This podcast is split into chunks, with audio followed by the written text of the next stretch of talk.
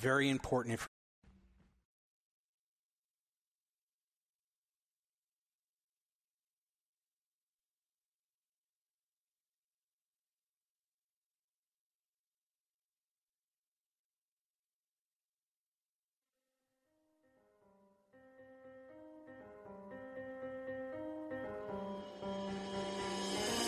Welcome to Red State Talk Radio.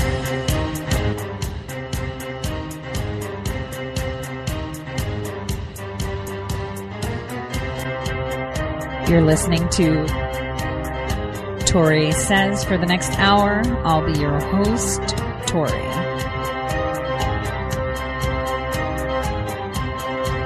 We'll be discussing news, foreign and domestic, unfiltered news.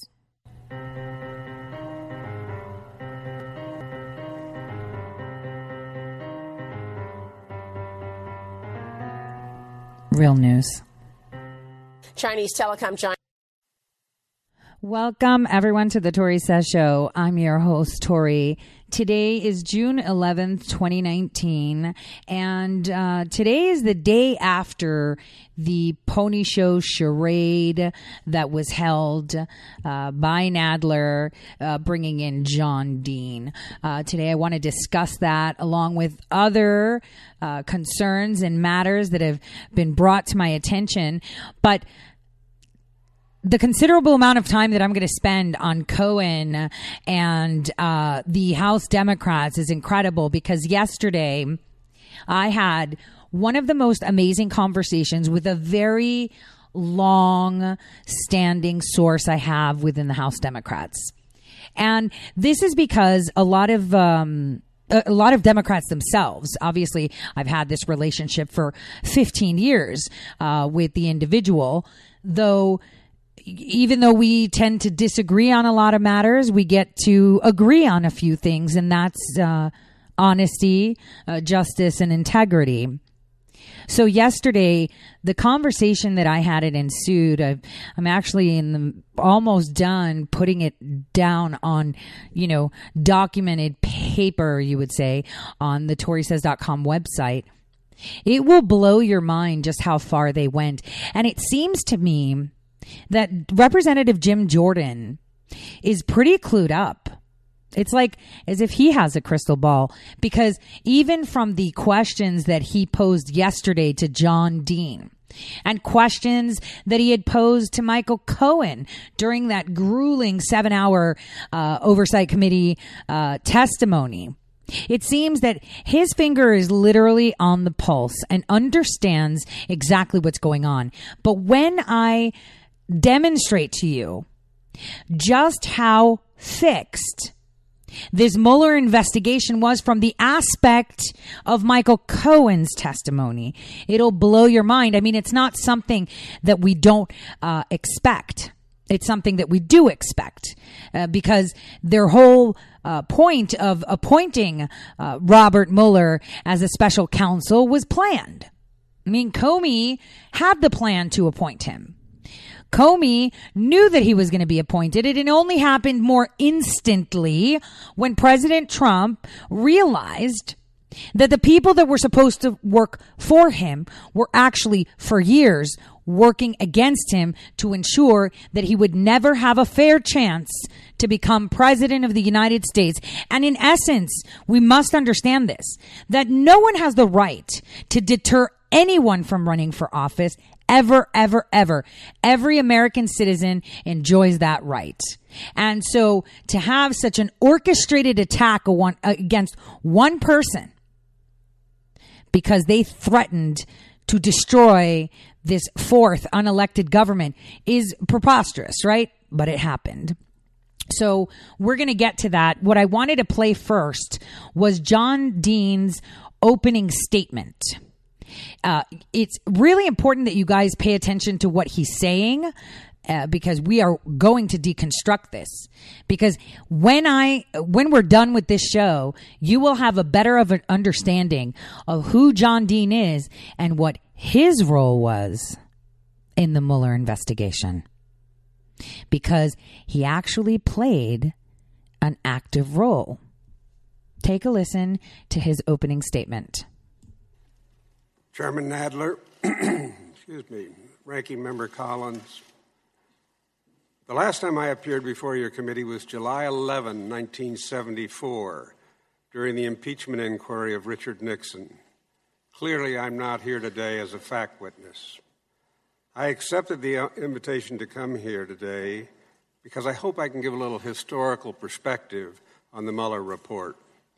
In many ways, the Mueller report is to President Trump what the so called Watergate Roadmap, officially titled the Grand Jury Report and Recommendation Concerning Transmission of Evidence to the House of Representatives, was to President Richard Nixon. Stated a little differently, Special Counsel Mueller has provided this committee with a roadmap. Drawing from my testimony, I'd like to offer a few, actually, just one, I'm going to focus on parallels I find with uh, the Mueller report. I've laid out in my prepared statement six uh, examples. Those examples are illustrative rather than exhaustive. But let me turn to the sixth, and anybody who has any question about the prior five, I'm happy to address. The sixth is the Mueller report's effort regarding the influence of witnesses with pardons. As the citation shows, it's spread out throughout the report. Mr. Mueller addresses the question of whether President Trump dangled pardons or offered favorable treatment to Michael Cohen, Paul Manafort, Michael Cohen, uh, and Roger Stone, whose name is actually redacted, but based on educated conjecture, I think that's pretty clear who it is. And the question is whether, in return for their pardons, they agreed to, or the suggestion of a pardon, uh, he was seeking them to keep their si- silence and how they coordinated with investigators. But also, the Mueller report offers a very powerful legal analysis. Okay, I'm going to stop it right here. So, did you hear what he said? He said he's here because he thinks that Michael Cohen, Roger Stone, that in turn for their silence, that they get a pardon from President Trump. Now, what I'm about to tell you is groundbreaking, and hopefully the right ears are falling on it, but I will put it in writing too to ensure that it is immortalized somewhere on the internet aside from my voice.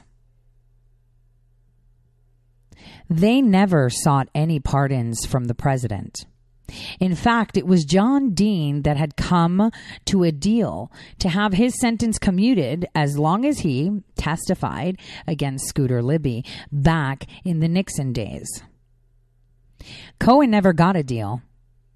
Well, he was proposed a deal, and well, it was kind of given to him, but it wasn't from President Trump. It was from Representative Adam Schiff. And we're going to get into that in more detail as the hour progresses. But I wanted you to pay attention to what he said. He is talking from personal experience because that is the deal he cut. He never went to jail, even though he lied. He never went to jail, even though they say he obstructed. He never got one minute of time. Nobody prosecuted him at all. Scooter Libby obviously got his um, sentence commuted, but no one actually prosecuted John Dean. And if you watch the video on C SPAN, where it's actually labeled John Dean opening statement before House Judiciary Committee, you will see with what disdain he even utters the name Roger Stone. And it is just incredible how big the fix is. The fact that they brought John Dean should allow us to push it even further. And I'll, I'll, I'll elaborate on that statement. But let's continue to hear what else he has to tell us notwithstanding the fact that the pardon power is one of the most unrestricted presidential powers, it cannot be used for improper purposes. And I give the cite of that argument. What's interesting is Richard Nixon, who used the pardon in a similar way, recognized that it was improper. For example, in December of 1972, Chuck Colson went in to see the president to get a pardon, a commitment for Howard Hunt, who he had been responsible in bringing into the White House and whose wife had recently died in a crash and felt he couldn't withstand a trial and didn't want to spend the rest of his life in jail, so he was seeking a pardon assurance from Chuck Colson. The president reluctantly agreed to do that. And when Hunt was given the word, the so called Cuban Americans who were part of the Watergate operation, they also took their cue from Hunt and pled. In my March 21st conversation with Nixon, we got into the subjects of pardons, and he at that point said he very clearly understood to grant pardons it would be wrong. I cite the actual exchange from that conversation. There's one that I did not cite in here is I learned in a later tape that Ehrlichman uh, had been asked by the president to offer me a pardon to protect me and hopefully encourage me from not breaking rank. Ehrlichman knew that was wrong, so he didn't uh, offer that pardon. Okay, so now I want you all to understand. I know they brought John Dean as a pony show, but it was very specific. And you all know that I'm a very strong critic of Michael Cohen. If we want to do similes, just like he said, he is to the the Watergate scandal as to Michael Cohen is to the Russia hoax. But the thing is, I hate to say it, and I and I felt devastated for having some some so many ill feelings toward Michael Cohen uh, from what I found out yesterday.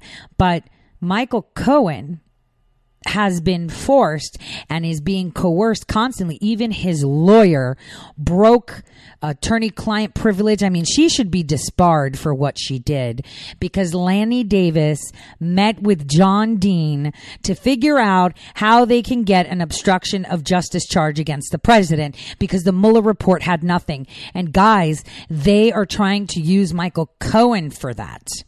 And I'll go further into it uh, as the hour progresses. I just want that idea to sink in. In uh, on that note, what I want to do is play a clip of Jim Jordan and stop it right where the sauce of the doc, you know, of, of the talking point that we have today, which is exclusive here on Red State Talk Radio of why indeed John Dean appeared yesterday. Take a listen to Jim Jordan. Ohio, Mr. Jordan. Thank you, Mr. Chairman. At a memorial event for David Hamburg, Speaker Pelosi and I had a chance to discuss impeachment. Mr. Dean, who wrote that? I did. 19, uh, excuse me, one month ago, May 11th, 2019. Haven't we been too long in not giving Trump a meaningful moniker? Should it be deranged Don, deadbeat Don, demagogue Don? Thoughts, please, comments. Mr. Dean, who wrote that? I assume that was mine. It was yours. 19 days ago, May 22nd, 2019, there was this. We are witnessing Trump's massive cover up of his criminal behavior as POTUS. He's incapable of accomplishing anything.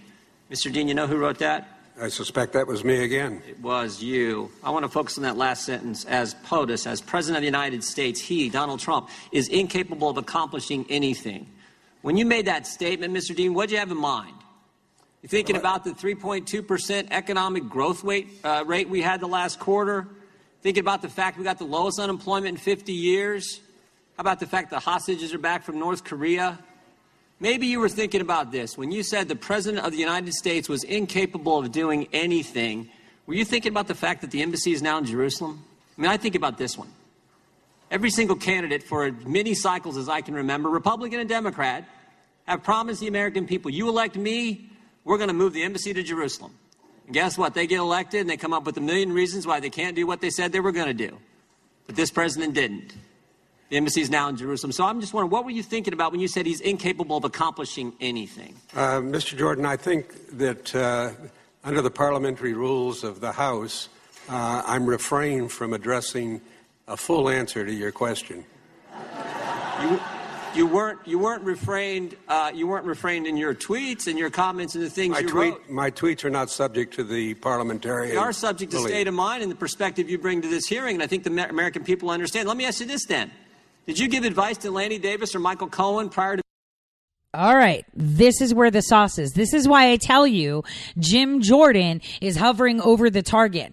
And you know what? No one goes near him. And hopefully people will start digging because I have, um, I was provided information about a New York City meeting where Lanny Davis, Adam Schiff, and Michael Cohen were discussing his testimony, but also discussing the um, the grounds of which. Uh, how he's going to get his sentencing uh, from Mueller, and uh, you know th- that he has to commit to coming in and testifying before the committee, and also had to confirm that he was going to do TV interviews, specifically that with ABC. So um, Jim Jordan actually confronted Cohen during that meeting and said, Did you speak with any Democrats, you know, about your testimony today? And he acknowledged it. And then he asked him, Did you have a conversation with Representative Adam Schiff? And he said, Yeah, we were just talking about the questions that may arise.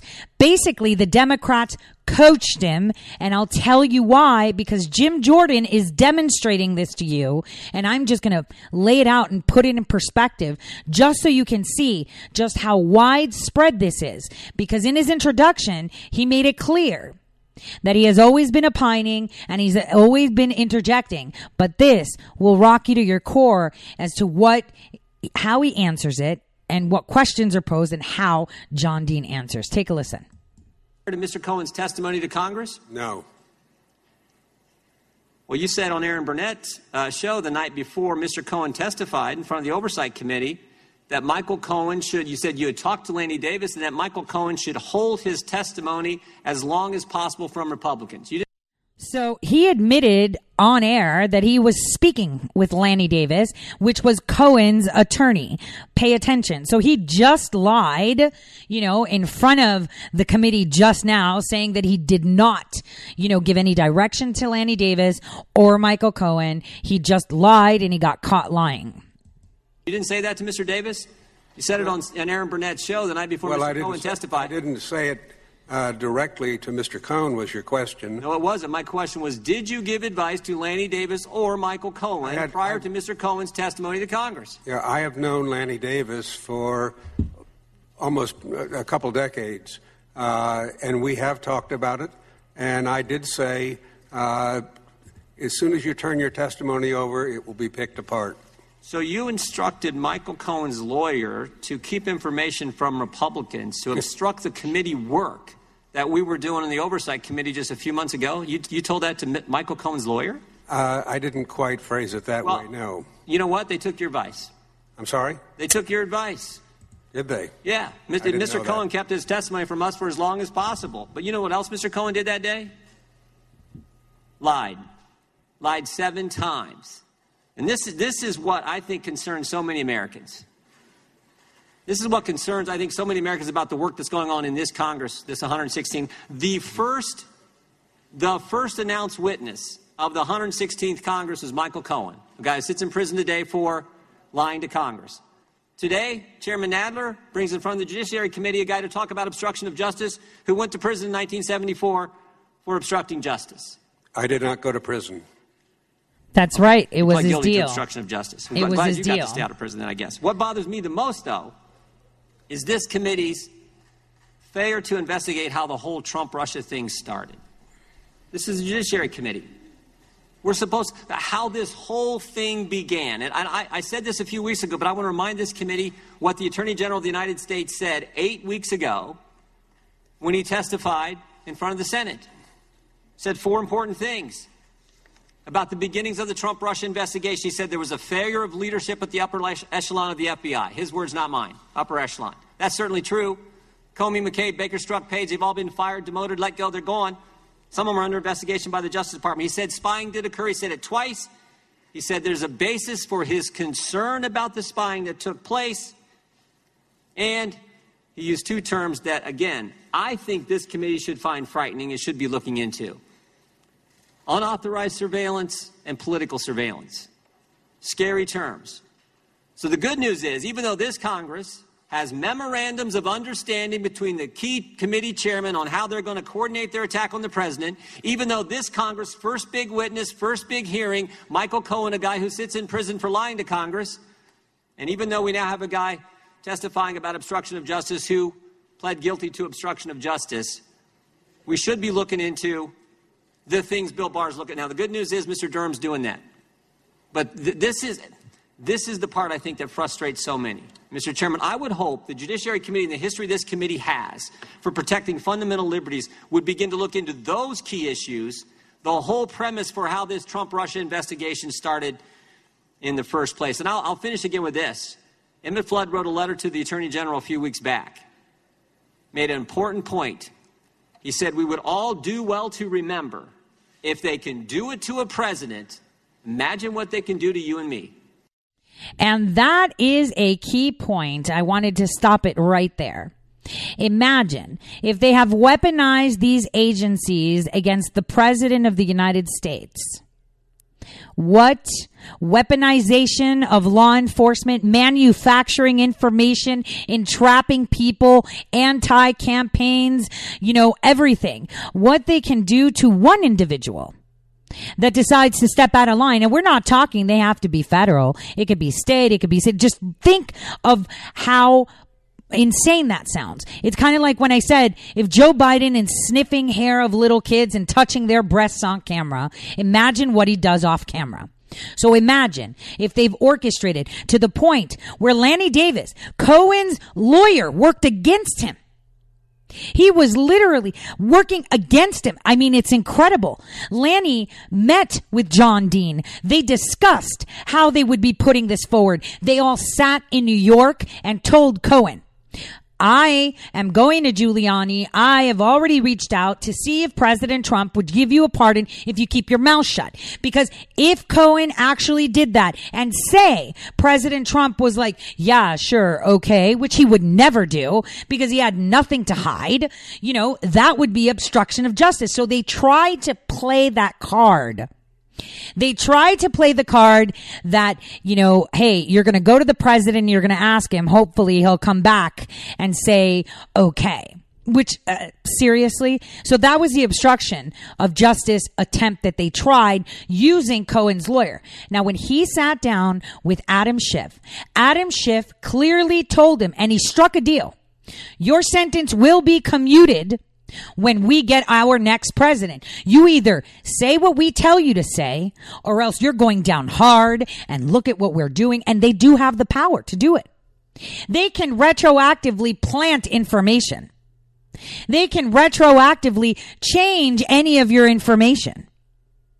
Let's pretend Cohen went to um, Columbia Law School. Okay. And he's like, Oh, yeah, I went to Columbia Law School. And they said, No, you didn't.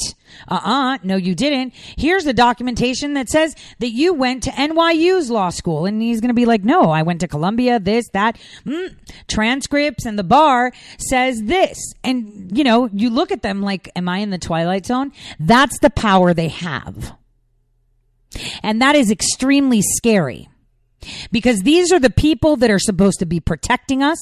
These are the people that are supposed to be serving us. And these are the people that are supposed to be working together to help our country function as a whole.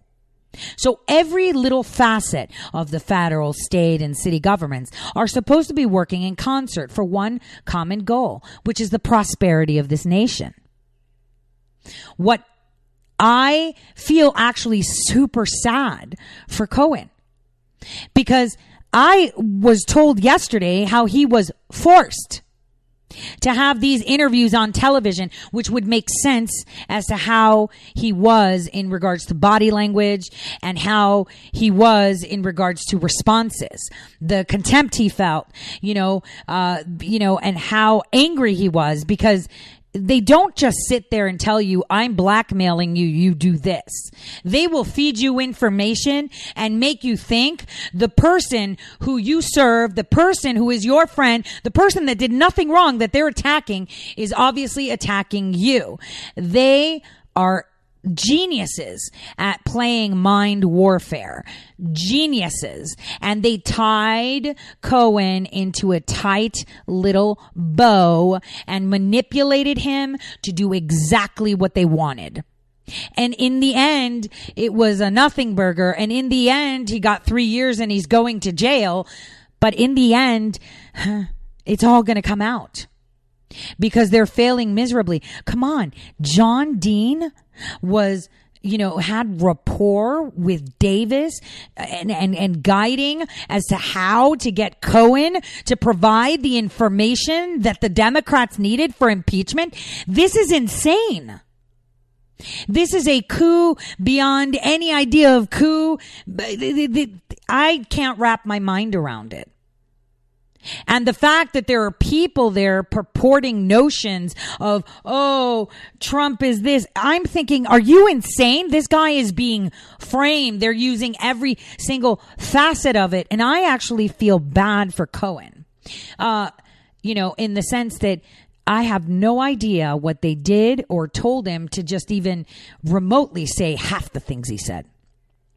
But even in in uh, at the committee, he denied saying that he asked for President Trump to pardon him, and that is true. Davis did that all on their own. You know, they they concerted that and and did that on behalf of Cohen, even though he didn't want to, in order to formulate a basis for obstruction of justice. In any case, President Trump thought that it was a bona fide request, or would even do it. He'd never do it.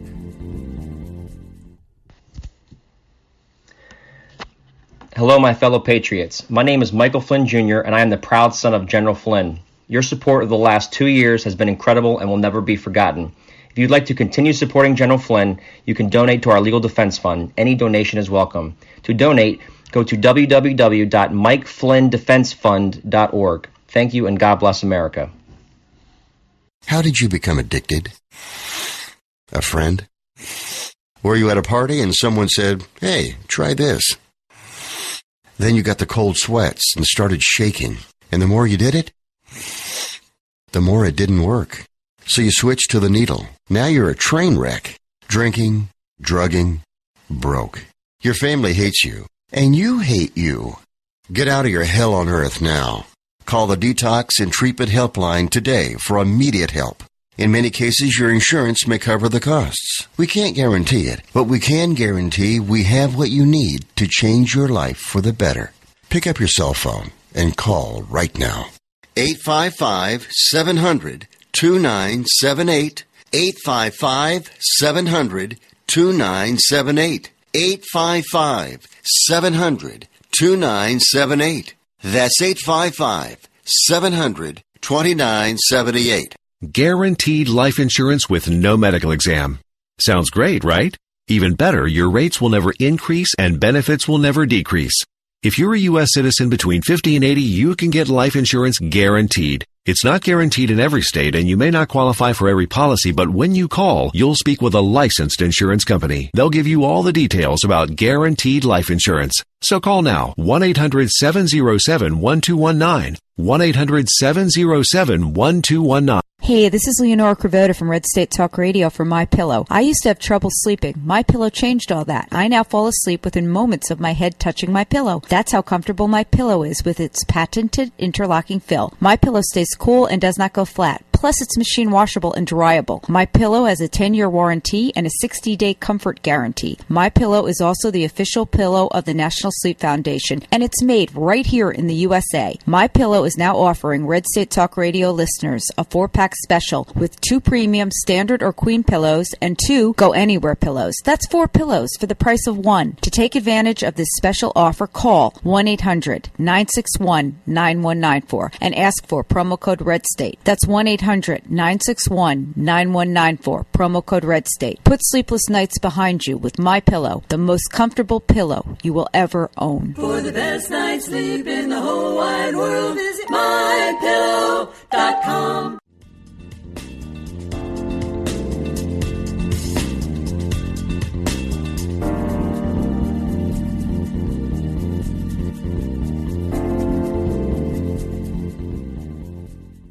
Welcome back, everyone, to the Tori Says Show.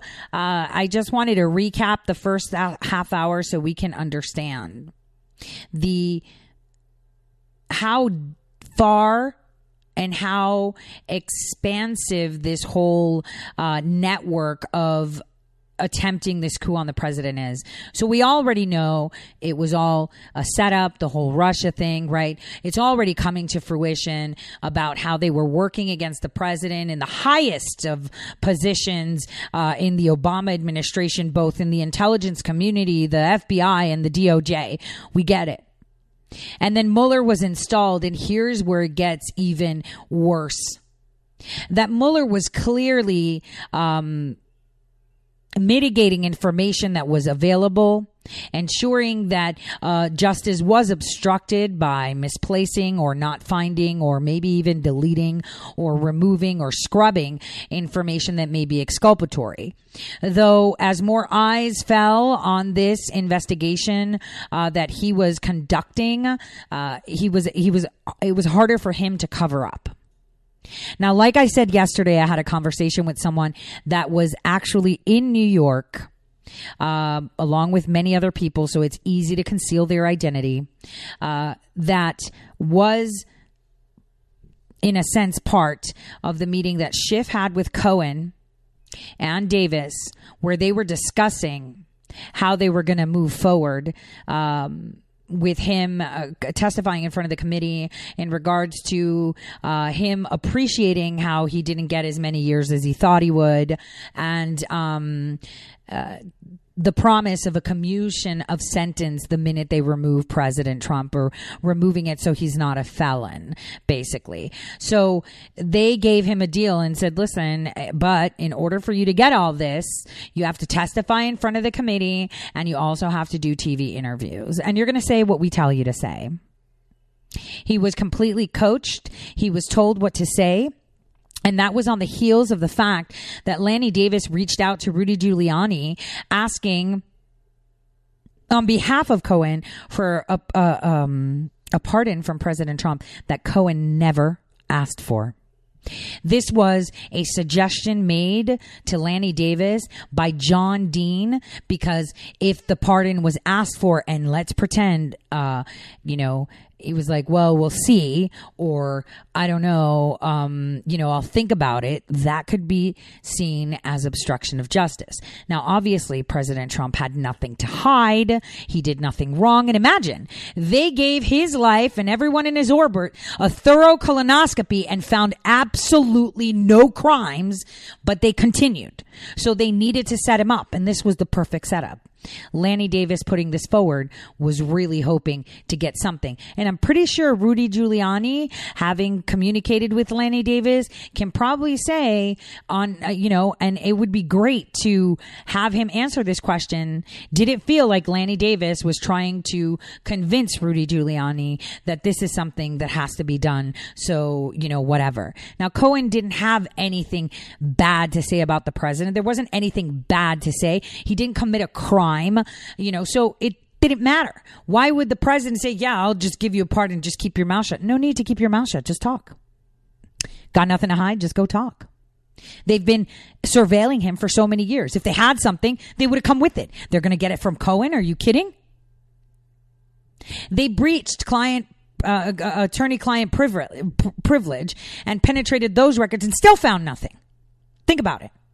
So they tried to set the president up with obstruction of justice that were orchestrated by John Dean. And for them to bring him into the House, the very person that struck a deal to annihilate the Nixon administration for his benefit is disgusting. It just goes to show how dirty, sleazy, and just top rated, you know, super losers they all are. I mean, they didn't succeed anything because, you know, no one bought it. There were comments made that I just simply adored. Here's, um, here's, uh, where Re- uh, Representative Johnson makes a statement. Take a listen to what he has to say. All that's been said here today and the countless interviews and the op eds of our colleagues and all that, here's the one key fact we want everybody to remember. The White House and the Trump campaign provided unprecedented levels of cooperation with the special counsel's investigation. They produced over 1.4 million pages of documents to the special counsel. They allowed 20 White House officials to testify, including eight people from the White House counsel's office. And in spite of all that, the Attorney General and former Deputy AG Rosenstein found the evidence developed by the special counsel was, quote, not sufficient to establish that the president committed an obstruction of justice offense, unquote. That should have ended the inquiry. But it hasn't. We're doing these political hearings. We're wasting the American people's time. And this committee has one of the broadest and most important jurisdictions of any committee in Congress. There is critical work we need to be doing, and we're not because we're mired in this. Okay, so when I asked my source uh, why they were holding uh, this hearing with John Dean, uh, it was because they believed that there were a few holdouts uh, that uh, had a few insurance policies that they could cash in, and uh, a few freshmen that they may coerce to jump on their team. I mean, they've been trying to groom them to come on board, and they believe that if they can convince uh, the freshmen and or those that are uh, in dubious circumstances in regards to insurance policies, that they would be able to sway them uh, to get behind them in regards to initiating impeachment proceedings. Now, it's important for us to remember that all of these committees within the House that are run by the Democrats are actively working together, conspiring together to find ways to attack our president rather than do their job. It's really important that we point this out because their job is to legislate and to oversee overreach of our government. It is not their job to decide you know, who's going to be president and why they're right and we're wrong and that they're trying to fix this. This is what they've been doing. Here's uh, Louis Gohmert from Texas made some. Uh, he made an, an, an amazing statement uh, in regards to uh, John Dean, and you know again, I reinforce that John Dean didn't go to prison because he cut a deal. He was, um, if if you would have thought that Cohen was a John Dean like I did, and I've said this before, and after what I found out yesterday, I actually feel bad. Um, uh, you know, he cut a deal. He was smarter than Cohen if Cohen was a John Dean because he cut a deal not to go to jail. And so what he did was create circumstantial evidence or manifest evidence or manufacture it or make it seem like misconstrue actual facts to kind of paint his own picture. You know, that's what they do. When they don't have evidence, what they do is they take here, some here, some here, so they can paint the picture they want and and thus obviously like we saw in the Mueller report, excluding any exculpatory evidence because then that doesn't play to your to your um, song and dance that you're pushing forward. But Take a listen to what he had to say, which was incredible. You've got a lot more qualifications in this area than than they actually provided in the introduction. Uh, back when New York Times was uh, more accurate, uh, they reported that in your case, John Sirica, the judge, read the formal charges uh, regarding the conspiracy to thwart the investigation, and he read as follows that uh, you were suborning perjury, giving false statements, and concealing evidence in the trial before Judge Sirica last winter of the men arrested in the break in, offering clemency to the defendants, paying to keep the arrested men silent, asking the Federal Bureau of Investigation for information, attempting to get the CIA to provide money for the payments. In furtherance of the conspiracy, Judge Sirica continued reading. Dean had committed six overt specific overt acts on or about June 27, 72. He directed G. Gordon Liddy to tell Howard Hunt to leave the United States. He asked General Vernon Walter, Walters, the deputy director of the CIA, whether the CIA could use covert funds to pay the bail and salary of those involved in the Watergate break in. He had asked the president's former private attorney, Herbert Kalmbach, to raise funds with which to make the payments to the Watergate defendants. He had met with Judge Jeb Stuart Magruder on the campaign staff to help Magruder prepare false, deceptive, and misleading testimony to give the grand jury. He had asked John Caulfield to offer executive clemency to James McCord, another of the original defendants, and he had asked L. Patrick Gray, former acting director of the FBI, for reports of information gained in the investigation break in. We've heard different reports from different people involved.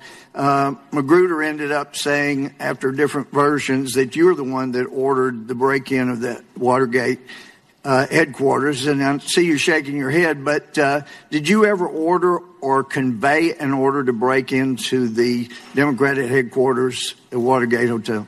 First of all, on your description of my pleading guilty. Yeah, that came from the New York Times. You can take it up with them. Right. But, but, but did,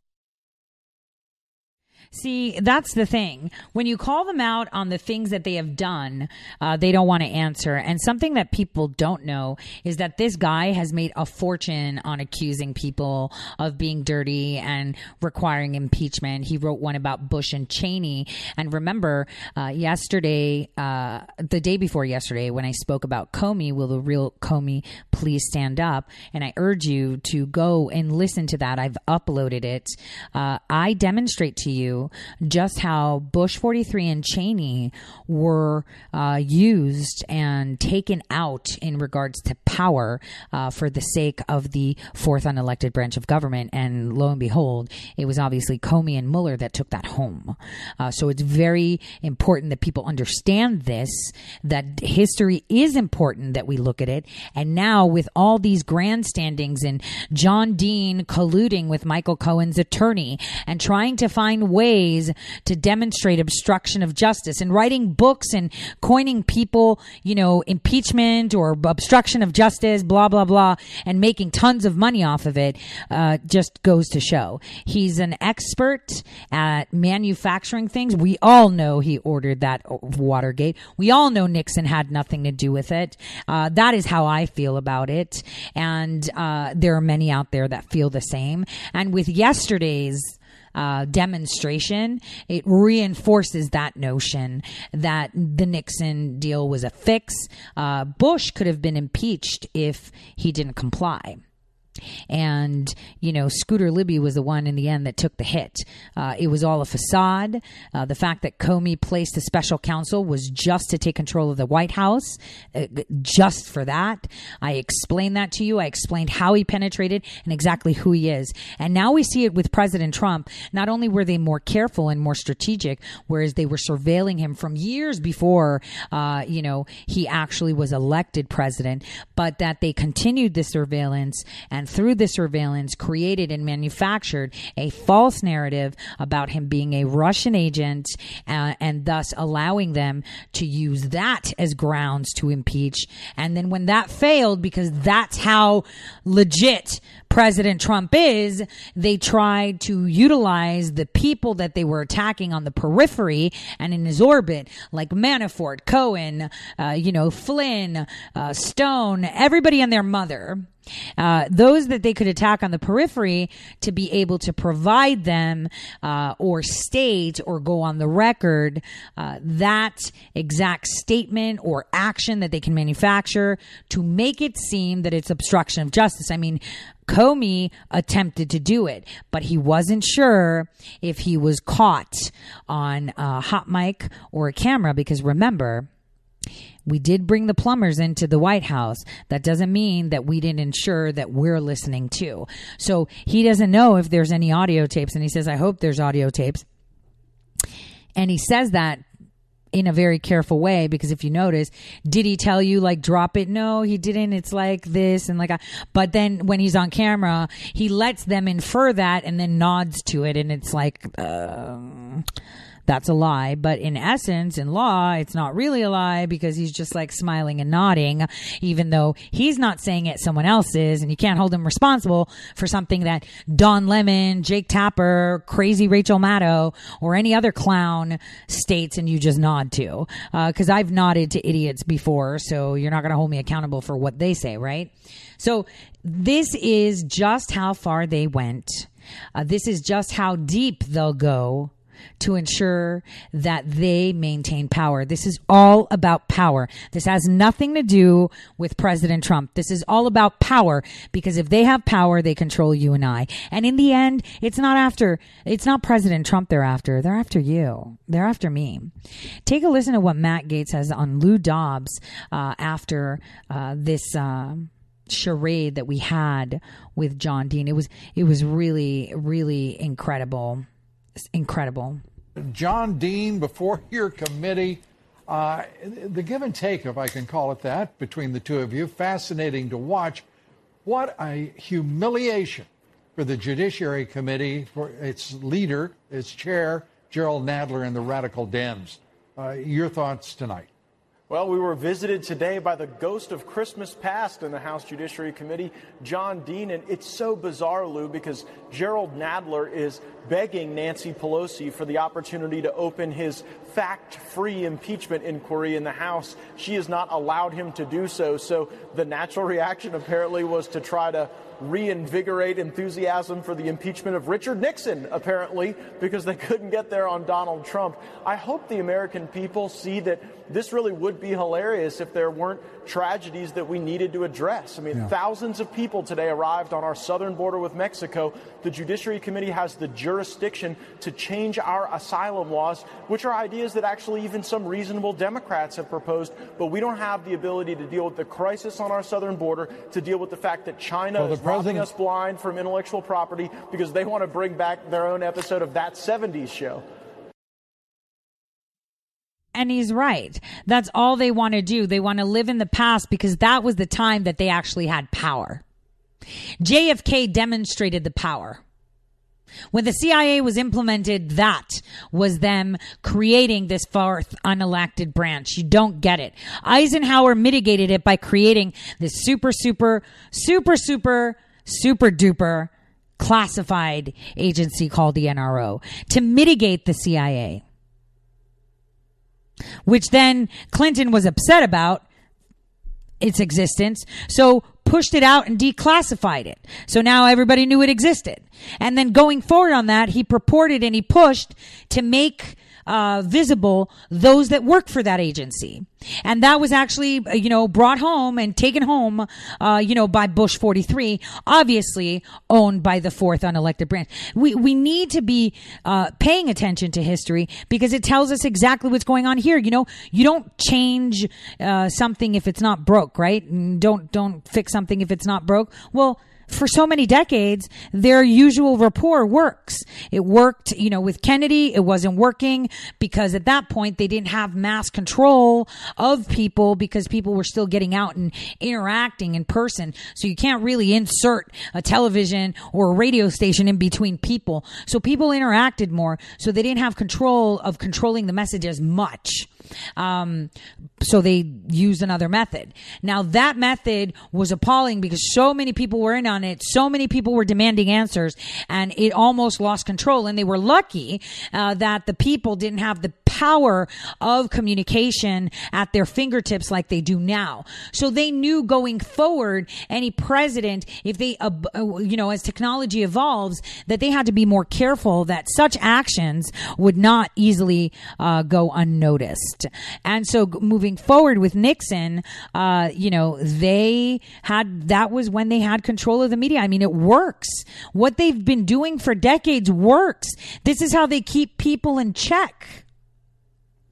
This is how they keep them in check. With Bush 40, 43, come on, guys. None of you remember that reporters were thrown in jail for not giving up their sources. None of you remember that the Times reporter testified to the grand jury according to the documents that it was Scooter Libby, but then in her article, she didn't say it was Scooter Libby.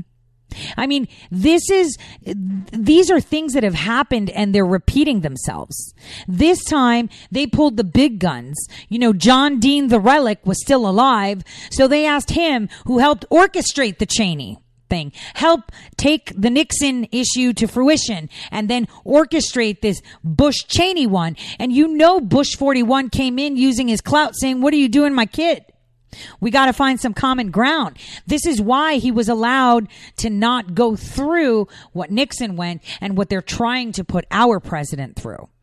The bottom line is, unlike the other presidents that were reluctant to abide by the fourth unelected branch, like they told us, and you hear them say, the Schiff said it himself. The intelligence community recommends to the legislators how they should proceed. Why? Who are they? We didn't elect them. Why are they giving you recommendations? The only recommendation someone in the House or Senate should be getting is from me and you not some person sitting in an intelligence agency that tells you what's good for them in regards to control, operations, surveillance, and execution. That is not the way our city, uh, our, our, our country operates on any level, that be city, state, or just federal. We're supposed to be listening to the citizens, not to the analysts that we don't elect.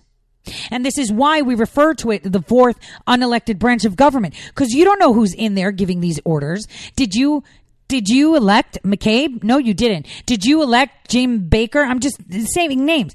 What about Strzok? Did you elect Lisa Page? Did you? There's so many names, and I have to be careful not to slip one that hasn't been made public. So, okay, you can't. Uh, you can't say that you elected any of these clowns within the intelligence community or anything. None. Actually, you can say that you indirectly confirmed people like CIA director, I guess, FBI director, I guess, but you really don't have control over that. Uh, the executive office does, and in turn, the Senate and the House, and you know, they're all sellouts, so hey. The bottom line is they tried to um, and this is, and so this part one of this show is demonstrating to you just how far they went domestically and what tools they utilized domestically to overthrow our president. The second half, I'll tell you stuff about Assange. I mean, I told you about it a month ago and look, lo and behold, it's happening.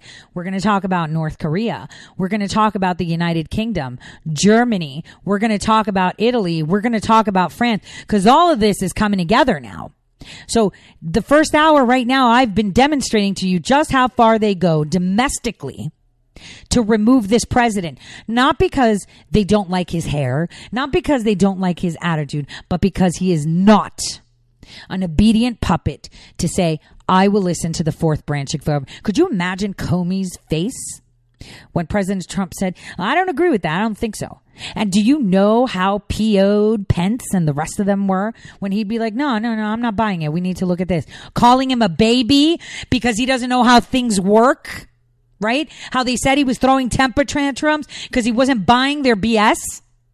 Mm, tell it to me like a like an average Joe, man. This doesn't seem right. Uh, it seems a little bit fishy. Let's uh, be let's find something else. I don't like it. He would say that, and they'd get upset because they know better. Pence, when you see him standing next to President Trump, he hates it. Why? Because he should be president. Because he has the experience. Because he's given his time to the deep state. Because he he he he's on a short leash right now. And I'm super hoping he's gone. Even though I contradict my statement that says when you change your vice president between your two um, consecutive years, statistics show that you don't make it through your second term. And that's usually by being deceased. So statistics show that that is when it's most vulnerable for them to do it when you insert a second person. It's happened throughout all of our US history. Regardless if each situation seemed to be different, it still happened. So this is a big deal for me contradicting that because I, I don't want to see Pence anywhere in executive office.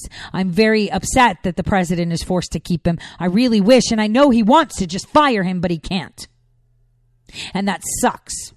It really sucks that we're allowing these people that for the first time in a very long time, very long time, because even JFK was kind of groomed, right?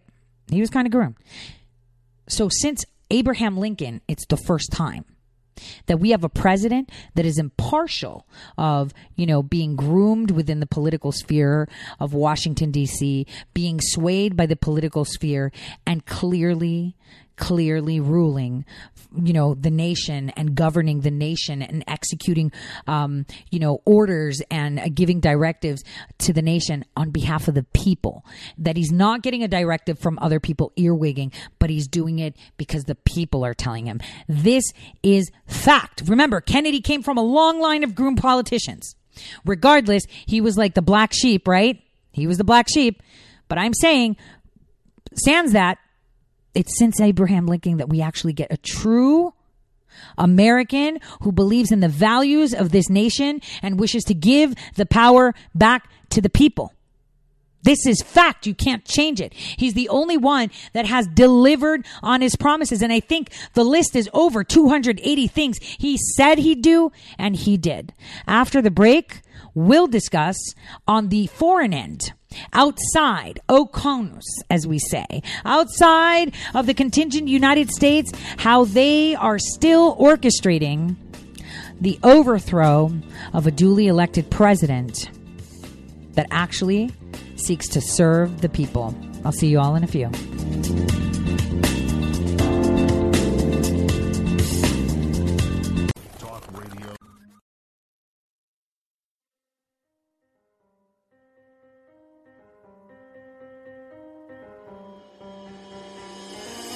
Welcome to Red State Talk Radio.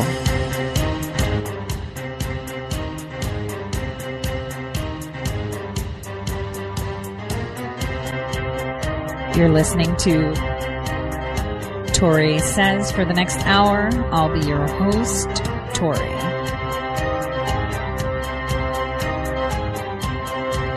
We'll be discussing news, foreign and domestic, unfiltered news.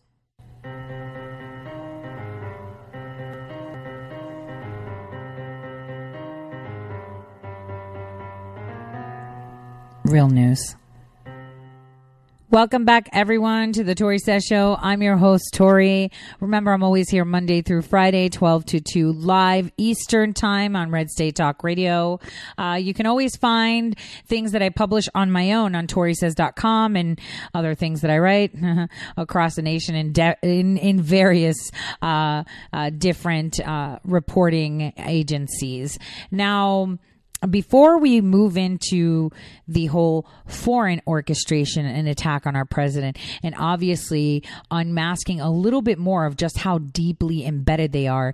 Uh, I mean, we've talked about four eyes, uh, nine eyes, the five eyes, uh, nine eyes, and fourteen eyes. Uh, I want us to get into uh, the AIPAC division and how uh, this demonstrates the coordination that we've seen so nicely. And imagine they've proved them so much and they still found nothing. Just how you know, legit President Trump is. But before we do that, I just want to play a clip to like summarize how I feel about John Dean uh, being in our house yesterday, purporting the things he purported. I just want you to listen to what Gaetz said. That it was as if he was speaking for me. Here we sit today in this hearing with the ghost of Christmas past reopening the impeachment inquiry potentially into Richard Nixon, sort of playing out our own version of that 70s show. And, and what I really regret it, it is striking, is Mr. You're Gaetz. here as a prop. You it are is. functionally here as a prop because they can't impeach President Trump because 70% of Democrats want something that 60% of Americans don't. So they're in this no-win situation, and you sit before us here with no knowledge of a single fact on the Mueller report on a hearing entitled Lessons from the Mueller Report. We, we have a false accusation against the President of the United States that he was an agent of Russia. My colleagues on the Democratic side made that accusation. And now here we are continuing to engage in this frivolous exercise of going after the president despite the fact that there was absolutely no collusion. You guys need to get your act together and figure out if you're going to open an impeachment inquiry or not because this is a straight up fiction. I yield back. And that is exactly how I feel. A hundred percent. He wrapped it up. It was like lessons from the Mueller report, but why is he there? What is his job? Why are we focusing on him? Okay, so now shifting gears. Let's talk what's going on outside of the United States and what President Trump has done. So, if you remember, over a month ago, I talked about Assange. I told you what the plan would be and what the outcome would be in regards to Assange, correct? I said, uh, you know, when he's going to be uh, uh, coming to the United States and if, uh, how this is going to be played out, um, uh, what the dates are. Remember, I told you that on the day that the president was in the United Kingdom, we had an extradition hearing. We had the formal request being put in, and then the hearing uh, that is happening tomorrow, if I'm not mistaken. But for some reason, they keep telling the media that it's happening on the 14th. My sources say that hasn't moved. I don't know why WikiLeaks is saying it's being pushed back to the 14th. But the day our president arrived in the United Kingdom, um, I had told you this over a month ago that he was going to be there when they filed the formal request, and obviously that is exactly what happened. Uh, the DOJ had put their formal request, you know, not their survey request that they did in May, but, you know, they had uh, given notice to the government that they're going to be putting a request. And then on the 6th, the request was made. So on the 12th, which is tomorrow, we're going to find out where that's going. Um, and we'll probably find that out on a Friday because a lot's coming forward. So, there's an extradition treaty, obviously, that we have with the United Kingdom uh, that was agreed upon during uh, the Bush 43 administration, and it was put into effect in 2000. And again, I'm circling back to my um, to my. Um, radio show uh, that I have uploaded for you to listen. Will the real James Comey please stand up? That was the whole purpose of taking over the Bush administration after 9 11 was to establish the CIA's capabilities of infiltrate of, of monitoring, collecting, analyzing uh, all communications of all U.S. citizens and also creating that sharing platform, like I said. Whereas in 2005, Comey, along with Brennan and along with other people on a private level, this is why they left the government, went into private sector and then came back, established because they needed to create the networks and hence why in 2007, right before Barack Hussein Obama took office, right? We had uh, Bush sign this off. This was the extradition treaty, but also was partake from the Five Eyes, Nine Eyes, and in turn, 14 Eyes committees that were created. This is all kind of just the whole story unraveling so you can understand, and we're trying to take it backwards. So this extradition he- treaty is there. We know what it, it, it, entails. It's very staunch, very formal, and you know people need to understand that the formal request for the extradition was done immediately uh, after April 11th arrest of Assange, right? We had them drop the indictment that they had already planted in 2018 about him. So they said, well, we already have this and we plan to do this. The hearing just happened and now the formal hearing to decide if they are going to give us Assange or not is going to be done tomorrow. We will have those results on Friday. Even though news outlets are reporting that WikiLeaks says it's going to be on the 14th, on the 14th, we'll know the results, just so you know. So now we know that there's superseding in, indictments that have gone, uh, that have been dropped in May, uh, just to reinforce just how important it is to the United Kingdom to provide us Assange. Though, like I said, they don't want us to have Assange. They have him in a position right now where he's ill. We have no idea what they are doing to him. You just have to look at all these people that have been put in jail or detained as political prisoners. As political prisoners, remember um, what happens to them. Remember what happened to Manning? Walked in a girl walked out a uh, walked in a boy, walked out a girl. Assange is sick. He didn't even appear on camera, and I know for a fact that while the president was there, this was actually a topic of discussions from sources um, that I have there. In addition, uh, you know they are purporting that Assange could appeal uh, to a high British court to avoid uh, being extradited, and perhaps even the European uh, Court of Human Rights, like I told you which would tie him up for at least 10 years. So this is huge. Um, and we should keep our eyes out because Assange is key to many, many things. And, uh, those many, many things are going to be coming into light. And if the United Kingdom would like to play ball with the United States, this must be met. And we will see this happen. And the tone of our relations will be set tomorrow and uh, upon its completion on Friday, we will know where they stand. Now, uh, in regards to what is going on at the border, we see that there is more increased um, concern about our border security, specifically that we had the first Ebola victim yesterday uh, being determined. This isn't just a problem for American citizens, but it is also a problem for Mexican citizens. Uh, one has to be very concerned as to how these Western Africans are coming to our shores. But I wrote an article about it, and I've already told you that they would be getting passports from Cuba or Venezuela, which are false, and travel down to Central America and or Mexico with the primary objective of crossing the border into the United States. In addition, we have seen a sudden rise in a uh, Muslim Brotherhood backed group in Texas uh, to provide aid to Muslims that are crossing the border and offer them assistance in gr- being granted asylum. So we've got a lot going on in the border. It is a hot mess. And, you know, the Democrats are really on the spot. Uh, right now, as I'm on air, there is a hearing right now in regards to the border crisis. We have Graham and other people um, kind of discussing it with people testifying. So that's a big deal. Uh, we do see that um, we're finding out that we have a lot of senators that are supposedly Republican that are um, not on the right train. Uh, they do not want President Trump to succeed because we have um, uh, Republicans that are pretty much sounding off that Ken uh, Cuccinelli, who was um, tapped on Monday to serve as the acting head of um, U.S. Citizens USCIS, basically, uh, which is the Citizen and Immigration Services, will not be confirmed by the Senate. So the senators, the Republican senators, are going against who Trump picked, which was Ken Cuccinelli. You know, Cuccinelli, um, you know, has been, um, you know, working. Um, in this domain for a while.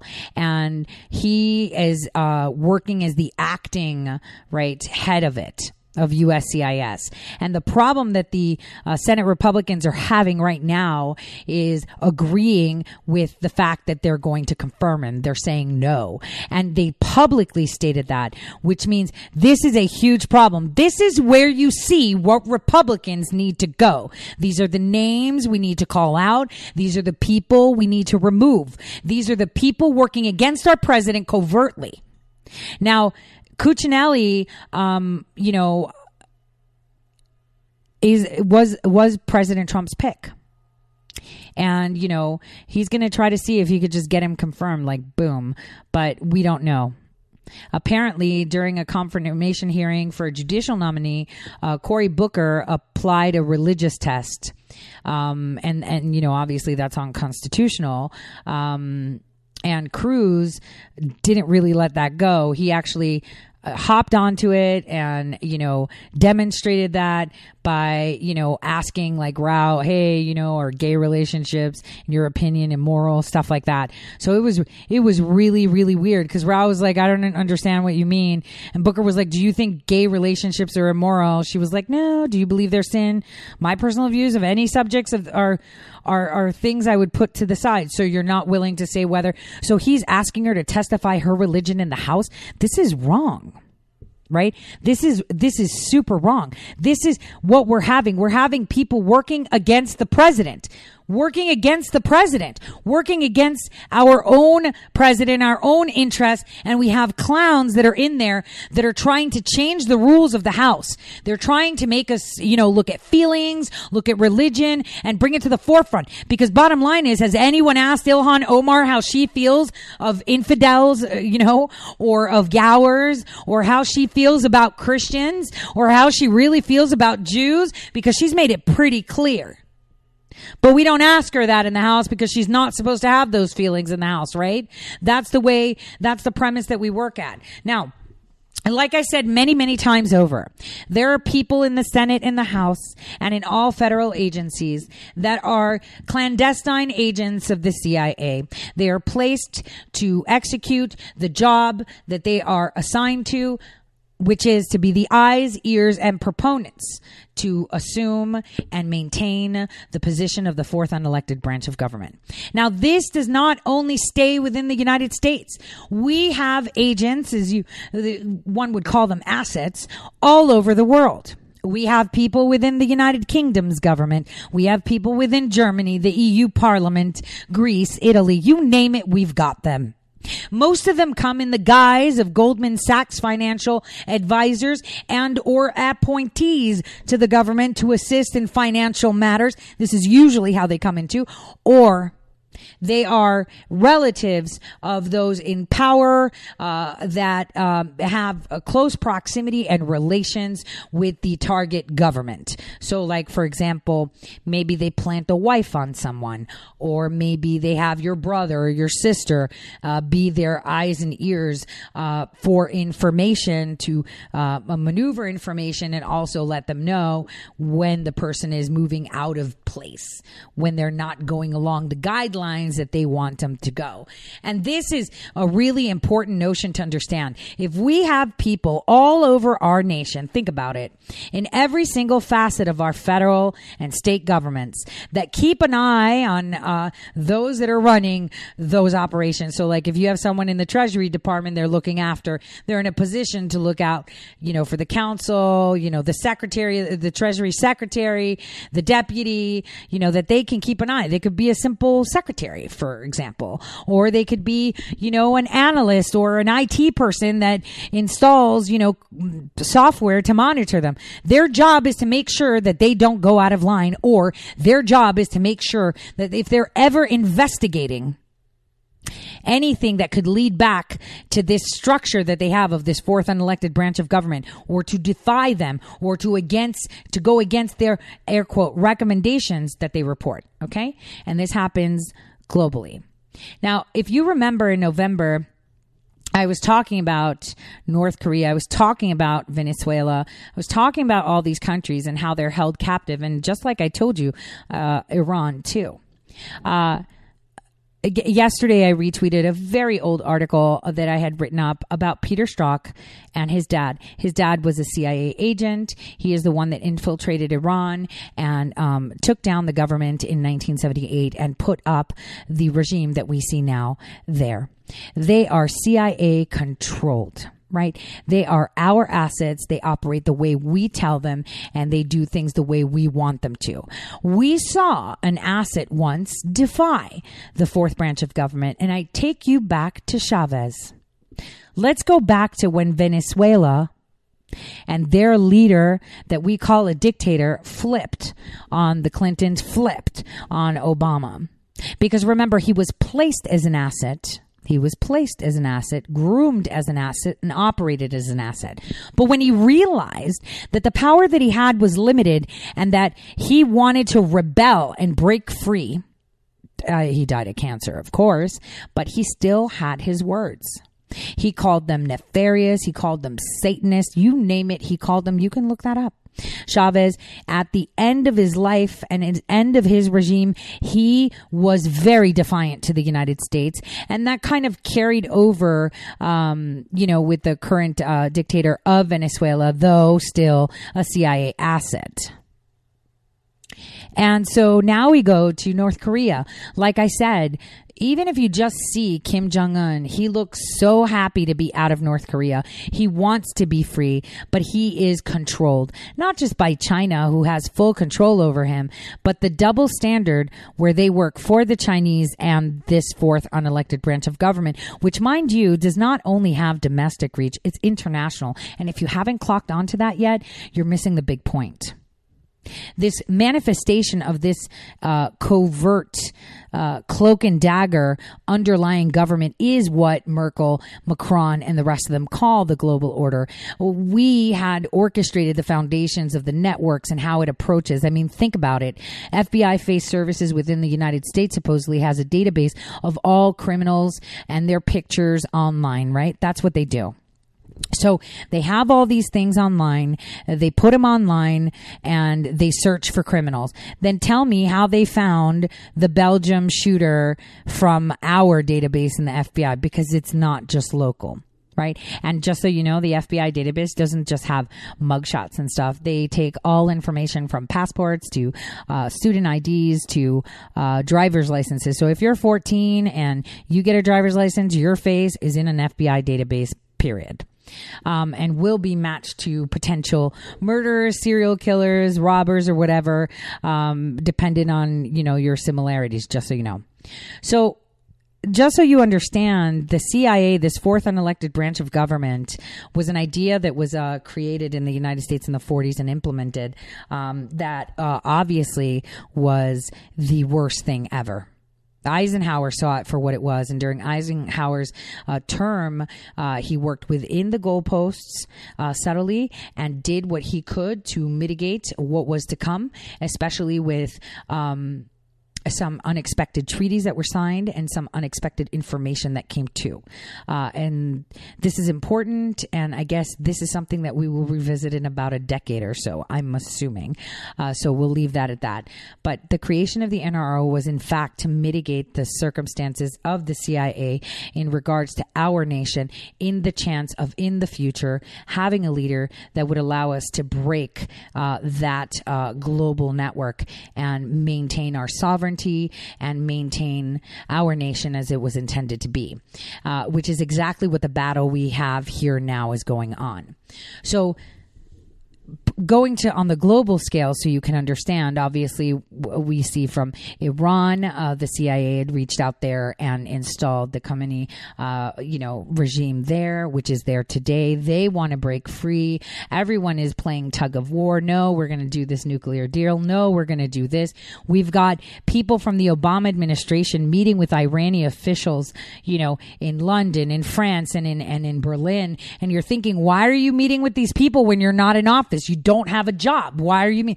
They're having all these meetings globally because the Iranians do want to break free. They're tired of this. Their successors don't want any part of this. It's 2019. We shouldn't be like this. These are the conversations that are being had behind closed doors. These are the conversations that were happening with North Korea that if you remember, um, uh, you know, Madonna's ex-husband, you know, who had gone down there, the basketball player, you know, he was talking with Kim and he's like, he wants to talk. He wants to cooperate. He wants this because he's trapped. And the thing is, he's not just trapped by China. He's trapped by the United States and he didn't know it until recently. So I, I refer to conversations that I had back in January with you guys on the show where I was telling you about China and how, you know, artificial intelligence and how they're going to be implementing. You have to understand that in China, you know, obviously we have Hong Kong, but then we have Macau. And I've talked about Macau a few times. And I also mentioned how Trump being able to do business in Macau is a really big deal because Macau is like a party island, right? It's like Hong Kong, but like super elite. It's very expensive. It's all about casinos, hotels hotels, relaxation. I mean, the best spas I've been to on the planet are there. The reason I say this, say this is because in Macau, it is a melting pot. It is like New York, but for like the the elite of the world. Okay, and those that are there to party or hide. And one of the people that were hiding there were was Kim Jong Un's brother. And you would wonder why he's living there, why he's operating there. And that's because one of the biggest strongholds to maintain assets of the CIA is within Macau. Now, a lot of people may say, what? But I'm going to tell you that uh, Snowden had gone through Macau and he escaped because he realized that he made the deal with the devil, but he is one of their assets, just like Kim Jong un's brother was. Now, if you remember, he was actually assassinated, and a lot of people tried to utilize that assassination against the president. But by then, the president had already had conversations with Kim Jong un, and Kim Jong un was able to understand clearly the situation. Because uh, Kim Jong un was under the impression that the Chinese, of course, he knew it, I mean, that the Chinese had him boxed in. But he was always curious about his brother, but nevertheless um, did not have bona fide evidence that he was working to maintain, uh, uh, you know, these open channels of communications with the CIA. So when he was assassinated, uh, everyone and every single media outlet attempted to point this to the Trump administration, and they failed because Kim Jong Un would have never ever believed that only because the information was already granted to him uh, by uh, the president of the United States prior to that. So, uh, you know, when he went to Malaysia, which is actually Clinton territory, just so you know, and Obama territory, um, he was there meeting uh, with uh, CIA agents and was assassinated. He was actually an informant right? Uh, for the CIA, reporting back as to if Kim Jong Un is still you know intact and the communications and the power uh, that China has over uh, North Korea. And you have to understand that um, Kim Jong Nam, um, who is Kim Jong Un's brother, uh, not only was working with the CIA, but also was buffering the relations between China and North Korea, supposedly on behalf of his brother. Um, but in essence, he was taking from both ends. So this is this is something you know people need to be aware of. The CIA is one of the most corrupt agencies we have, or, or corruptible. I mean, no, we just don't need it. We have other intelligence agencies. We don't need it. We don't need people running rogue like that. We need honest people uh, that can uh, utilize information that they collect or compile uh, for the greater good, uh, not to be weaponized. In this sense, we have Kim Jong Un's brother that was weaponized against his own brother, but also against China because he was providing information from the Chinese to the Americans, from the Chinese to Kim Jong un, and then the information that's being swapped between North Korea and China, he would relay back to the United States. It's all about control, and that is the bottom line. So, uh, apparently, in February 2017, when he uh, went to Malaysia, he was actually assassinated, and uh, the journal, uh, the Washington Journal, was it? Was uh, the Washington Times were told that he was meeting there to. Um, you know, re up or discuss his CIA contract that he had with him. So I want you guys to understand just how widespread their influence is. And uh, after this break, we'll get a little bit more into it on what we foresee coming based out of these revelations that are coming hard and fast in regards to the Central Intelligence Agency.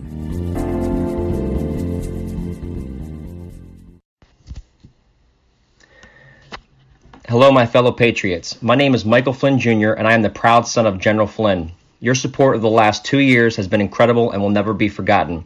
If you'd like to continue supporting General Flynn, you can donate to our Legal Defense Fund. Any donation is welcome. To donate, go to www.mikeflynndefensefund.org. Thank you, and God bless America. How did you become addicted? A friend? Were you at a party and someone said, hey, try this? Then you got the cold sweats and started shaking. And the more you did it, the more it didn't work. So you switched to the needle. Now you're a train wreck. Drinking, drugging, broke. Your family hates you. And you hate you. Get out of your hell on earth now. Call the Detox and Treatment Helpline today for immediate help. In many cases, your insurance may cover the costs. We can't guarantee it, but we can guarantee we have what you need to change your life for the better. Pick up your cell phone and call right now. 855 700 2978. 855 700 2978. 855 700 2978. That's 855 700 2978. Guaranteed life insurance with no medical exam. Sounds great, right? Even better, your rates will never increase and benefits will never decrease. If you're a U.S. citizen between 50 and 80, you can get life insurance guaranteed. It's not guaranteed in every state and you may not qualify for every policy, but when you call, you'll speak with a licensed insurance company. They'll give you all the details about guaranteed life insurance. So call now 1-800-707-1219. 1-800-707-1219. Hey, this is Leonora Cravotta from Red State Talk Radio for My Pillow. I used to have trouble sleeping. My Pillow changed all that. I now fall asleep within moments of my head touching my pillow. That's how comfortable My Pillow is with its patented interlocking fill. My Pillow stays cool and does not go flat. Plus, it's machine washable and dryable. My Pillow has a 10-year warranty and a 60-day comfort guarantee. My Pillow is also the official pillow of the National Sleep Foundation, and it's made right here in the USA. My Pillow is now offering Red State Talk Radio listeners a four-pack special with two premium standard or queen pillows and two go anywhere pillows. That's four pillows for the price of one. To take advantage of this special offer, call 1-800-961-9194 and ask for promo code Red State. That's 1-800-961-9194. Promo code Red State. Put sleepless nights behind you with My Pillow, the most comfortable pillow you will ever own. For the best night's sleep in the whole wide world, visit mypillow.com.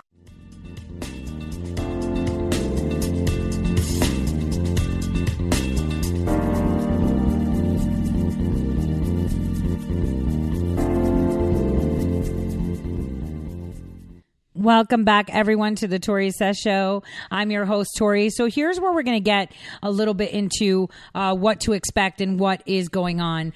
So yesterday I mentioned that, and ironically, I was drawing your attention to airplanes and aircraft crashing on a national level.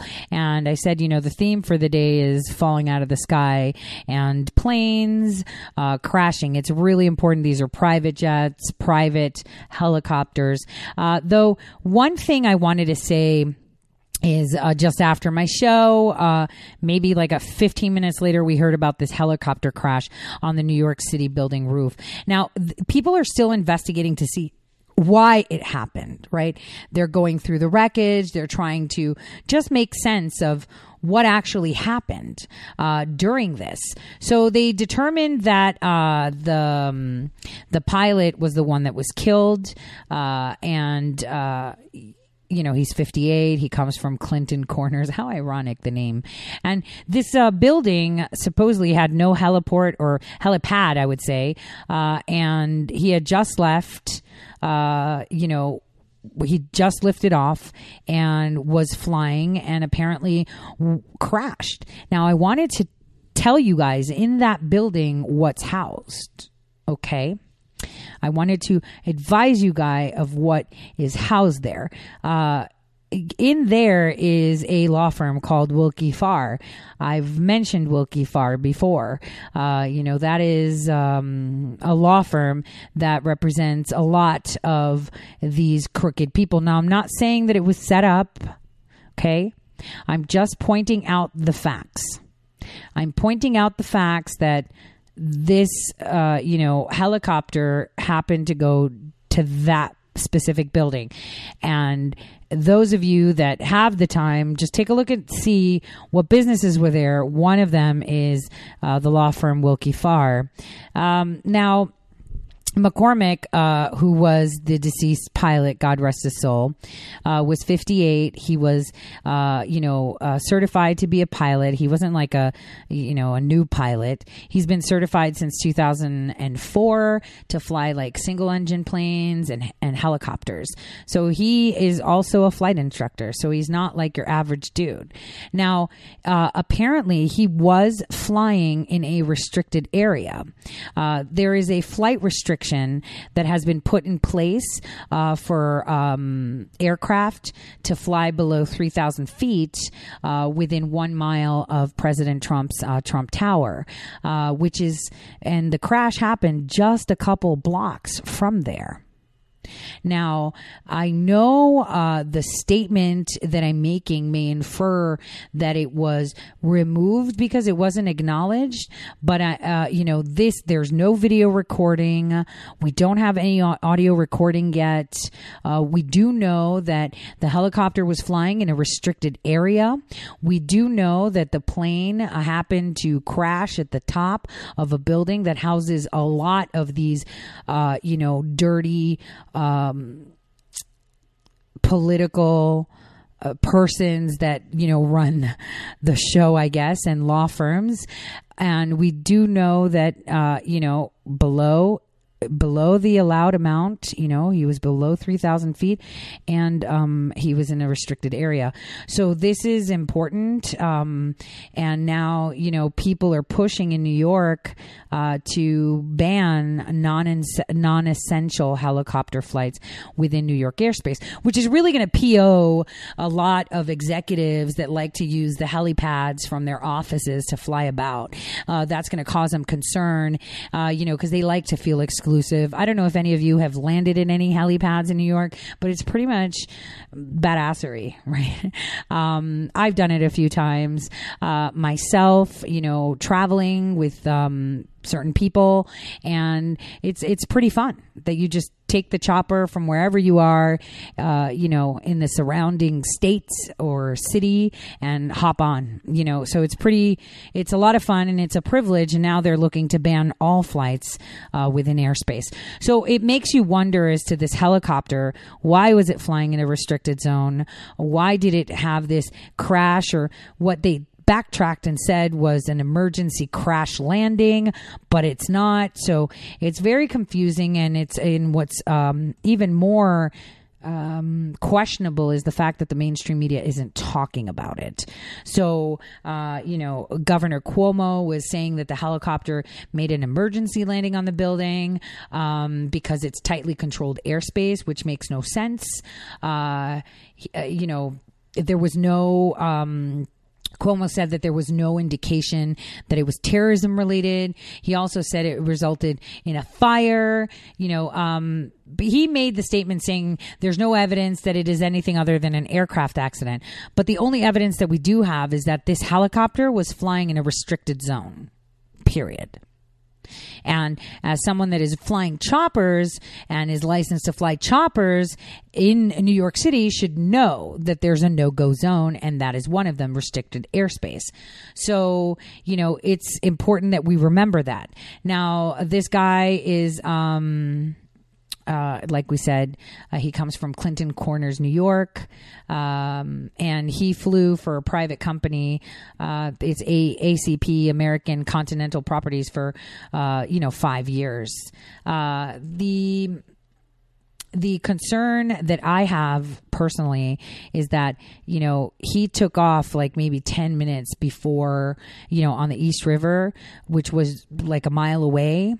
Um, before he crashed. So it's not understandable. And even though the airports are saying that he's like, you know, airport personnel and other pilots and, you know, um, air traffic control people are saying that he's seasoned um, and a well regarded.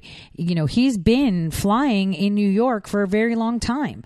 So why would he find himself in restricted airspace? Did he have permission to be there, flying under the radar? Something must have happened. Could it have been mechanical? Don't know. Could have been been weather related. If he's been around there for five years and it's not a really big place, you obviously can determine where and when where you can go. I mean, he had just taken flight ten minutes ago on the other side, just a mile away. So, you know, this is concerning as to what really was going on or what was trying to happen here. Maybe it was a test on response. I don't know. But the bottom line is he's dead. They're going through wreckage. They're trying to figure out what's going on. And um, I'm just concerned as to, you know, the fact that he was in restricted airspace, and that is important. Um, believe it or not, the mainstream media is putting out there that Willkie Farr and Gallagher law firm uh, was, uh, you know, one of the big companies because they have, I think, I think they're from the like thirty something floor to the forty. I, I, think they have like the whole building, but they rent, I think, from like thirty fifth or upwards, um, you know, offices for their law firm in New York. So it's it's a pretty it's a pretty big day, a b- pretty big company, and it was a pretty big deal for them because remember they were also part of um, the 9/11, so could have triggered a few memories on that. So that's pretty weird. I wanted to point that out because it's important that people understand that. They need to understand that he's been in the air for 10 minutes. He's seasoned. He's been traveling around Manhattan all the time, and he enters restricted airspace. So um, it's a it's a pretty big deal. I mean, why would he go to that building? Why didn't he, you know, land on the Lehman Brothers building? Why didn't he go to the heliport that was right over? I mean, why did he go to that building that was way taller when he could have landed safer on the Lehman Brothers building, which is a little bit flatter and has the ability? I'm just saying there there were so many ifs, ifs, ifs, and he didn't do it, and he chose that specific building, which is weird. Um, so I just wanted to point that out. Now, what are we expecting this week? Now, as we can see, uh, the mainstream media is constantly recycling information, constantly um, uh, putting out talking points. For example, I noticed that. Uh, CNN, for some reason, was recycling or reinforcing with Don Lemon how the president was at the royal dinner. They were taking jabs at him. They were continuing uh, old narratives and repetitive, which means they aren't putting out anything new. And uh, this is shocking too, right? Because why aren't they saying anything is uh, more of a problem than they are saying something. Uh, they haven't found any talking points to attack uh, based on what happened yesterday with John Dean because it was a charade and it was embarrassing. And really, there's nothing to talk about on that end. So one would have to think why aren't they talking about something?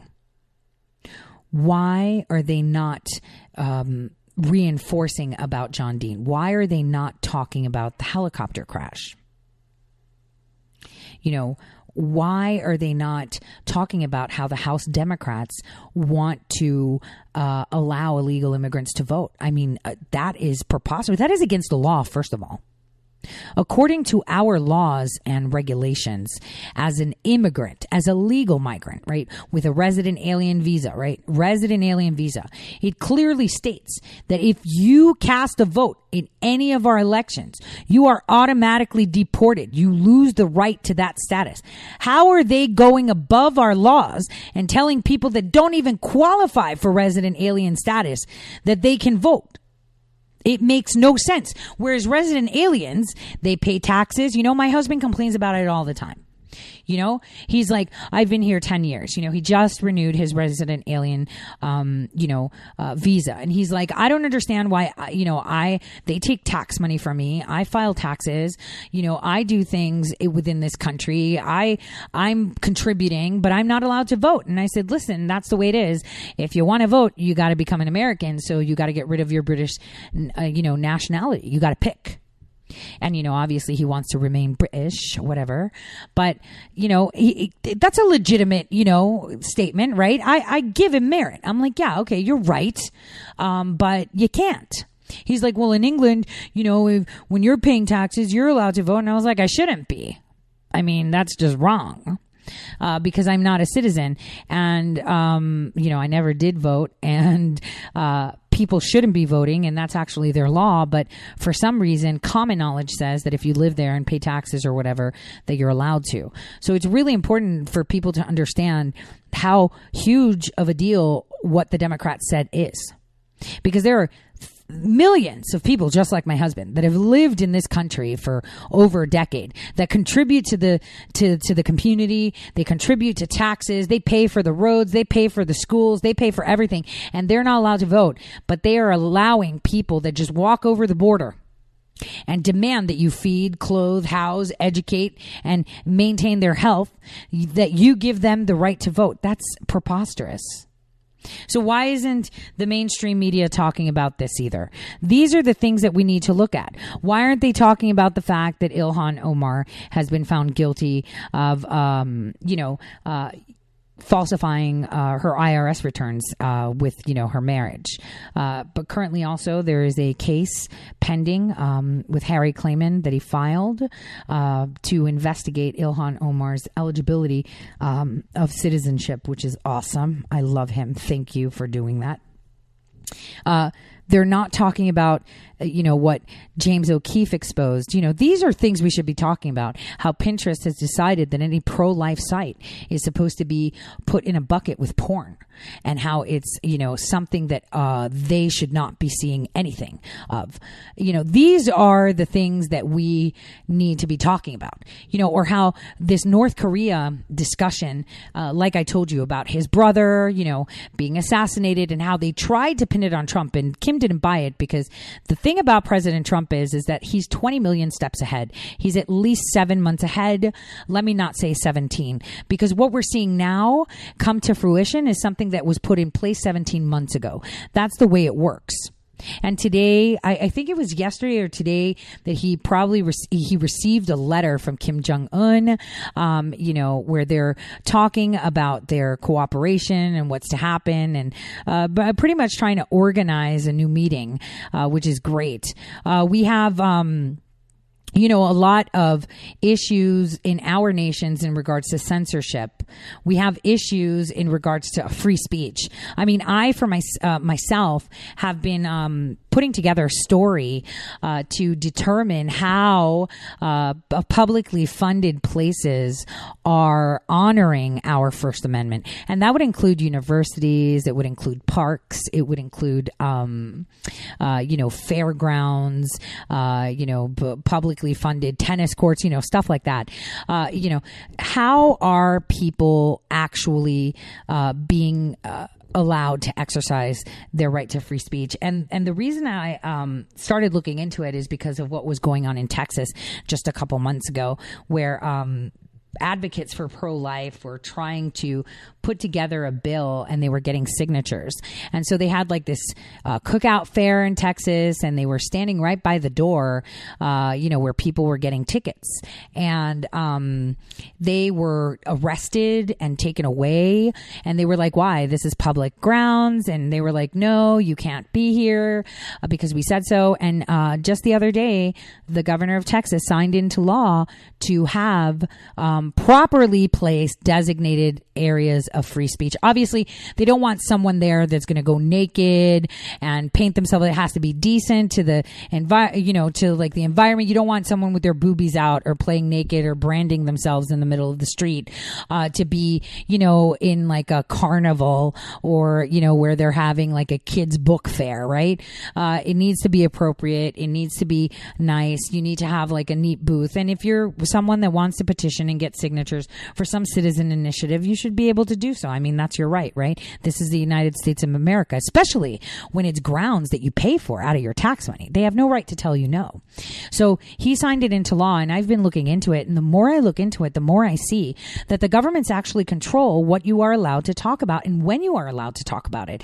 Because I've actually been in correspondence with different entities within my state that, you know, asking about where their free speech is, and they're just like, oh, that changes every now and then. I was like, no, it shouldn't. It should be designated as a description. So if, you know, you're having, um, you know, a park event where there's like movies in the park and there's an entry, you should allow a space by the entrance that's not tr- intrusive, but enough to allow the citizens to have the traffic they want rather than, you know, uh, go in. For some reason, the cities and the states find it that it's their job to be concerned about the patrons uh, more so than it is for anything else. So they're thinking profit because usually uh, relationships like that where they hold parties or fasts or fairs or whatever on publicly funded grounds are profits for the area there. So they look at it as business and they really don't care, um, you know, what citizens feel like or how and what access they have. So these are big issues that we're having, uh, such tremendous issues as citizens, uh, coupled with the fact that they're trying to remove the only president that is addressing these should scare us all. The statements they make, the attempts they are doing. I mean, it is really scary if you think about it that in the House right now, you've got the heads of all these darn committees with secret agreements between them Uh, conspiring to figure out how they can get the president.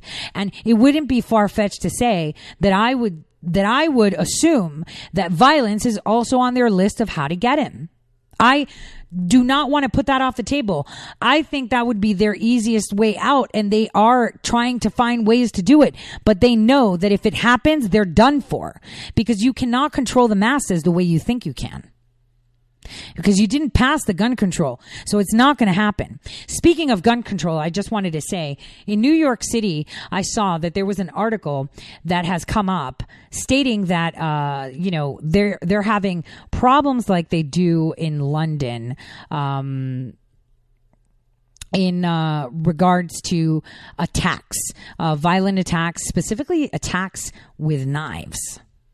So the reason I'm bringing this up is when England was bringing this uh, this topic up for discussion, I was mocking them by saying, "All right, now we're going to have a Ministry of Cutlery, um, and we're not going to be allowed uh, to have uh, knives to cut our steak if you live in London." But here's the thing. Um, that London themselves uh, looked into more murders than New York in the past two months. And it came, uh, you know, through uh, great violence. Most of them, uh, occurred in February, and um, 15 murders in London were in February. 14 with them of them were in New York. Now, the 22 murders investigated in London and 21 uh, in New York in March. So it's kind of like in tangent on the ratio, uh, the, on the amount of murders they have on a monthly basis. So what they're saying is, is that the problem that they're having is not so much guns in London because they don't have guns, but more so knives. And the same is coming out to be seen in New York. And you know what what drove me insane right then and there. I know it sounds super weird, but uh, in New York, I could totally see New York City, like Manhattan, being an area of all the food in the supermarket has to be pre cut. Uh, no um, private citizens can own knives. Some, uh, you know, um, restaurants may have them if they're registered. Like, that's not far fetched because there's a surge in knife, knife, crimes, and now they're trying to create those similes with New York. Uh, this is a really big deal because they're trying to uh, to further disarm people by way of statistics. I mean, if you're taking away guns and people can't source them legally, and obviously in England they haven't been able to for a very very long time, right? They're going to find alternate ways to commit murder. Murder is murder. If someone wants to kill someone, they're going to do it with their bare hands. You could take away their knives; they'll still kill someone. So, but what England is trying to do, and specifically Sadiq Khan, the most disgusting, horrible ever mayor of London ever. London looks nothing like it used to. Nothing. It is horrible. So he's trying to further disarm citizens by further reinforcing and restricting knife purchases, people registering knives, kind of like a television license. You're going to have to have a knife license. Like this is not good. The disarmament of citizens is a really big deal. And the only reason we have the Second Amendment, because it was foreseen that we should be able to bear arms against those that are in power. Now, if they take away our guns and they take away our knives, how do we fight them? With sticks and stones while they have missiles, guns, uh, grenades, and bombs? This is crazy, right? So one has to question themselves why the trends uh, are occurring as such in our nation and in our news cycle because the news cycles that you see today just today, if you look at what they're pushing out, the mainstream media, the failed, lying, fake news, mainstream media, you'll see that it's all repetition. It's all talking about uh, technology. It's all talking about how important certain states are for elections. It's all talking about freedom for women, breastfeeding. It's all rubbish. It is all complete rubbish. And, you know, uh, you know, them making statements, guys, the most ridiculous one is that saying that, um, you know, Biden is even a candidate. I mean, all they're doing is bashing the president. There's nothing else that they do except for bash the president.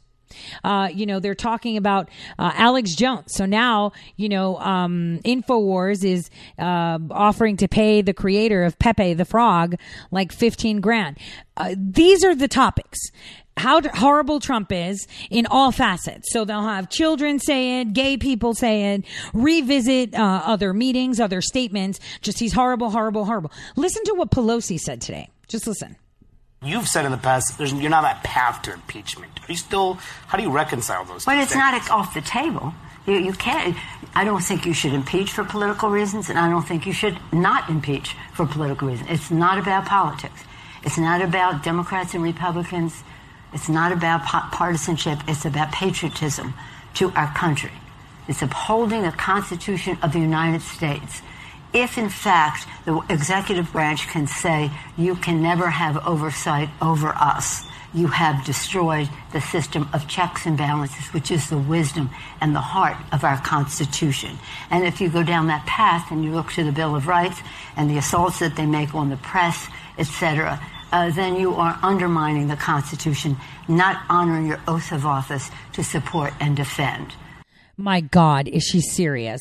These are the types of things that are being played on CNN. How Trump insults everyone. He's insulting me. How, you know, Russia this, Russia that. This is all they're doing. Think about it. They have nothing more to do. They have nothing more to say because they're not getting leaks. But here's a tidbit before I go for the day they will get a very structured and targeted uh, air quote leak and this, this will be their downfall. And we can see, you know how they say take the bait? They will take the bait. And this will be glorious. So now, as they sit in the dark, not understanding how to go forward, the only th- thing they could do is allegations. The fact that Pelosi said that he said, you have no right to probe is just ridiculous because all they've done is probe illegally prior and during his administration. So, uh, on that note, uh, we'll all talk tomorrow. Hopefully, exciting news will be coming up uh, later today. Um, but I believe that it would be more on. Um, the Wednesday that we'll see it. So uh, um, on Thursday, and I said Wednesday to see it. On that note, from all of us here at Red State, I want to wish you a great evening. I'll see you all here tomorrow, 12 to 2 Eastern Standard Time, only on Red State Talk Radio. From all of us, God bless.